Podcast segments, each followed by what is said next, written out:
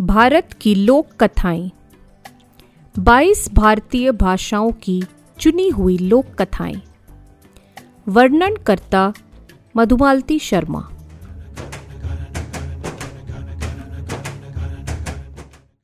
आज की कथा कश्मीरी साहित्य से। नाराज़गी गुम हो गई। एक आदमी अखरोट के पेड़ के नीचे बैठा था। पेड़ के पास कद्दू की एक बेल थी। बेल के एक बहुत बड़े कद्दू पर उसकी नज़र पड़ी। उस आदमी ने नाराज़गी से कहा, भगवान, तुम्हारी मूर्खता का भी जवाब नहीं।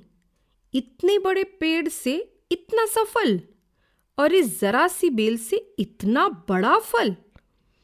अगर इस विशाल पेड़ पर कद्दू लगते और इस बेल पर अखरोट तो मैं तुम्हारी बुद्धिमानी को मान जाता। उसका यह कहना हुआ और एक अखरोट टप से उसके सर पर गिरा। वह चौंक पड़ा। बोला, हे प्रभु, तुम ही ठीक हो।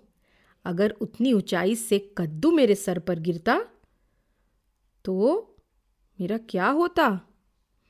तुम्हारी बुद्धि और दया अपार है।